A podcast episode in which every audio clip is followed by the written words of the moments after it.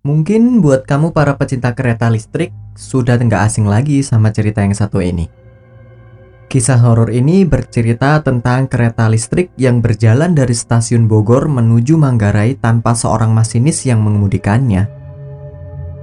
Perjalanan dari kereta listrik misterius ini bahkan disaksikan secara langsung oleh warga sekitar. Salah satunya adalah penjaga pintu lintasan kereta api yang berada di stasiun Bukit Duri. Jakarta Selatan. Menurut kesaksiannya, waktu kejadian dirinya kebetulan tengah bertugas pada jam malam. Ketika tengah bertugas, tiba-tiba sirene pintu berbunyi yang menandakan bahwa akan ada kereta api yang melintas. Kejadian tersebut diketahui berlangsung pukul 4 pagi. Nah, hal yang membuat kejadian ini ganjil adalah Seharusnya kereta listrik belum beroperasi pada pukul 4 pagi. Ditambah lagi ketika dicek, kereta listrik tersebut berjalan tanpa masinis.